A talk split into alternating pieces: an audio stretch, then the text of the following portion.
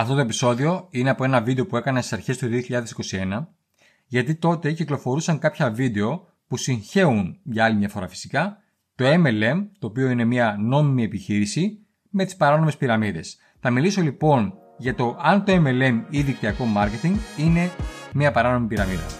Καλώς ήρθες στο show του Greek Coach. Για περισσότερα από 20 χρόνια, ο Θοδωρής Αραμπατζής ασχολείται με την επιχειρηματικότητα, το internet marketing, τα social media και το coaching. Στο podcast Επιτυχία με απλό τρόπο, μοιράζεται μαζί σου απλές, πρακτικές και άμεσα εφαρμόσιμες ιδέες που βοήθησαν και τον ίδιο. Αν είσαι φιλόδοξος επιχειρηματίας, coach ή ανασχολείσαι με το δικτυακό marketing και τις πωλήσεις και θέλεις να βελτιώσεις τις δεξιότητές σου, τις συνήθειές σου και να αποκτήσεις την κατάλληλη νοοτροπία και ψυχολογία, τότε συνέχισε να ακούς. Αν θέλεις να το κάνεις πιο γρήγορα, μπες στο greekcoach.gr κάθετος free και ζητά μια δωρεάν επιχειρηματική ανάλυση.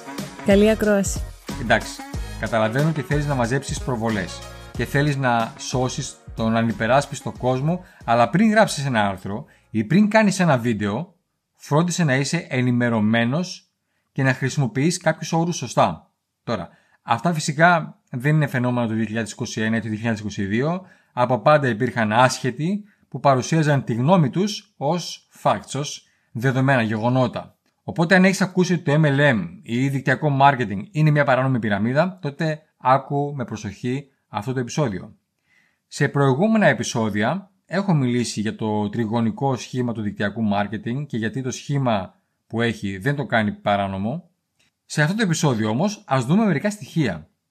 Η απάντηση για το αν το MLM, το δικτυακό marketing, είναι παράνομη πυραμίδα, είναι ένα pyramid scheme, ή αν είναι νόμιμο, ή είναι νόμιμο δηλαδή επιχειρηματικό μοντέλο, ήρθε ξανά από το FTC, το, το οποίο είναι το Federal Trade Commission, η Ομοσπονδιακή Επιτροπή Εμπορίου των Ηνωμένων Πολιτειών, το 2018, το οποίο θα δούμε μαζί βήμα-βήμα σε αυτό το επεισόδιο. Σύμφωνα με το πόρισμα, ναι, το δικτυακό marketing, δηλαδή το MLM, είναι νόμιμο και όχι ένα παράνομο σχήμα πυραμίδας. Η υπόθεση που έβγαλε αυτό το νόμο ήταν από το 1979, όπου το FTC κινήθηκε εναντίον της εταιρείας Amway. Ο δικαστής τότε λοιπόν αποφάσισε ότι το πρόγραμμα πολυεπίπεδου marketing, multi-level marketing ή αλλιώς MLM, της Amway, ήταν μια νόμιμη επιχειρηματική ευκαιρία και όχι ένα σχήμα πυραμίδας. Ήταν μια υπόθεση που κράτησε περίπου 4 χρόνια, από το 1975 μέχρι την τελική ετοιμιγορία το 1979. Με βάση λοιπόν αυτή την υπόθεση πλέον, βάση νόμου, το MLM, το να πληρώνεις δηλαδή σε περισσότερα από ένα επίπεδα, είναι νόμιμο σήμερα. Τώρα, αν συνεργάζεσαι με μια εταιρεία δικτυακού marketing ή αν ψάχνεις να μπεις σε μια εταιρεία δικτυακού marketing, θέλεις να είσαι σίγουρος ότι δεν είναι παράνομη ή στα όρια του να είναι μια παράνομη πυραμίδα. Δηλαδή, υπάρχουν κάποιες εταιρείες που μοιάζουν με εταιρείες δικτυακού marketing, με εταιρείες πολυεπίπεδου marketing, MLM, οι οποίες όμως δεν είναι νόμιμες και αυτό συχνά συγχαίει τον κόσμο. Πώς μπορείς λοιπόν να ξεχωρίσεις τη διαφορά μιας νόμιμης εταιρείας MLM και μιας παράνομης πυραμίδας; Ας το δούμε λοιπόν τώρα. Ένα από τα πράγματα που εδραίωσε την νομιμότητα του επιχειρηματικού μοντέλου του Samway ήταν ένας κανόνας που έλεγε ότι θα πρέπει το κάθε μέλος να έχει τουλάχιστον 10 πελάτες λιανικής για να μπορεί να κερδίσει προμήθειες από την ομάδα του. Αυτό θεωρώ ότι είναι ένα σημαντικό σημείο. Επειδή αν δεν μπορείς να βρεις πελάτες, τότε θα δυσκολευτείς να εκπαιδεύσεις τους συνεργάτες σου, την ομάδα σου δηλαδή, να βρει πελάτες. Επίσης, αν εσύ και κάθε συνεργάτη της ομάδας σου είχατε από 10 πελάτες ο καθένας, θα είχατε τεράστιους τζίρους και θα κερδίζετε πολλά χρήματα. Οπότε, πέρα από το ότι είναι μέρος των κανονισμών νομιμότητας, είναι και μια πολύ καλή ιδέα επιχειρηματικά. Επίσης, το να έχεις μια περίοδο που θα μπορούσε κάποιος να πάρει τα χρήματα του πίσω, επιστροφή χρημάτων δηλαδή, ήταν ένα άλλο παράδειγμα που έκανε την Amway νόμιμη. Το ότι θα μπορούσαν δηλαδή κάποια μέλη ή πελάτες να επιστρέψουν απόλυτα προϊόντα πίσω.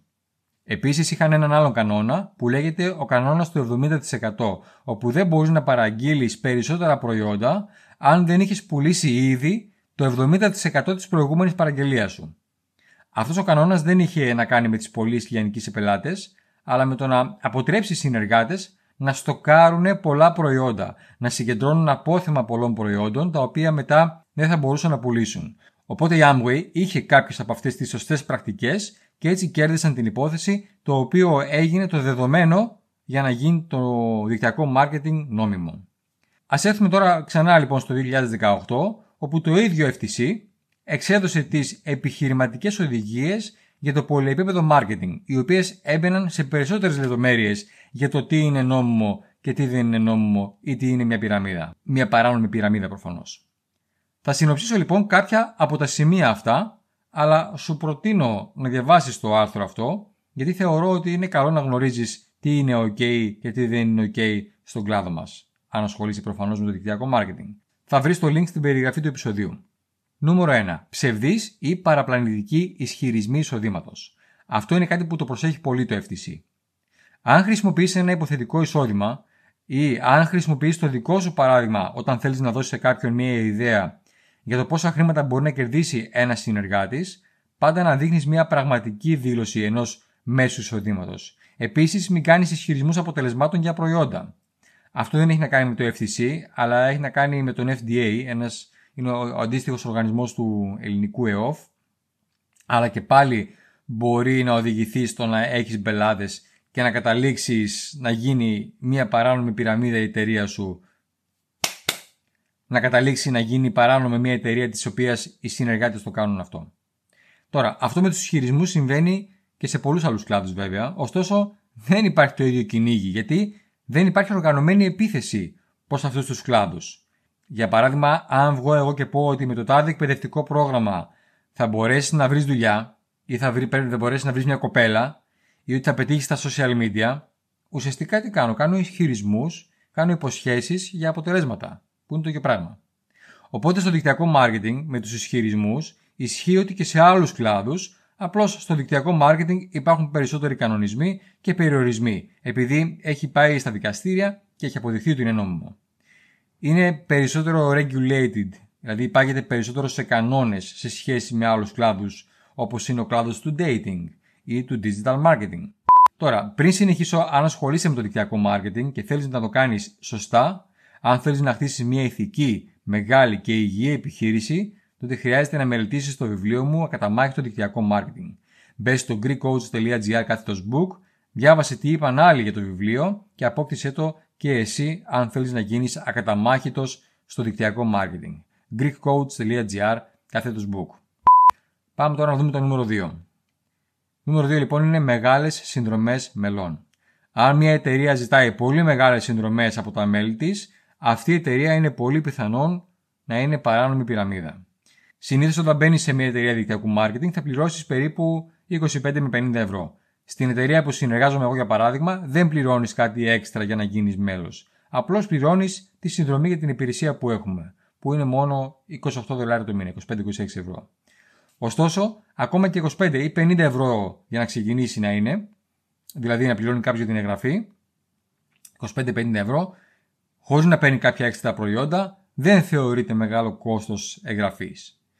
Ένα άλλο έξοδο που υπάρχει όταν κάποιος ξεκινάει συνεργασία με μια εταιρεία δικτυακού marketing είναι για αγορά προϊόντων που θα χρησιμοποιήσει ο ίδιος. Για να πουλήσεις ένα προϊόν με υπηρεσία, θα ήθελες να το χρησιμοποιήσεις εσύ ο ίδιος πρώτα, έτσι δεν είναι; Αν αυτό κοστίζει 1000 με 2000 ευρώ ή κάτι αντίστοιχο, τότε αυτό το ποσό είναι λογικό για την προσωπική σου κατανάλωση. Αλλά αν κοστίζει πολύ περισσότερο για την προσωπική σου χρήση και μόνο, τότε αυτό είναι κάτι άλλο και θα μπορούσε να δείχνει ότι πρόκειται για μια παράνομη επιχείρηση.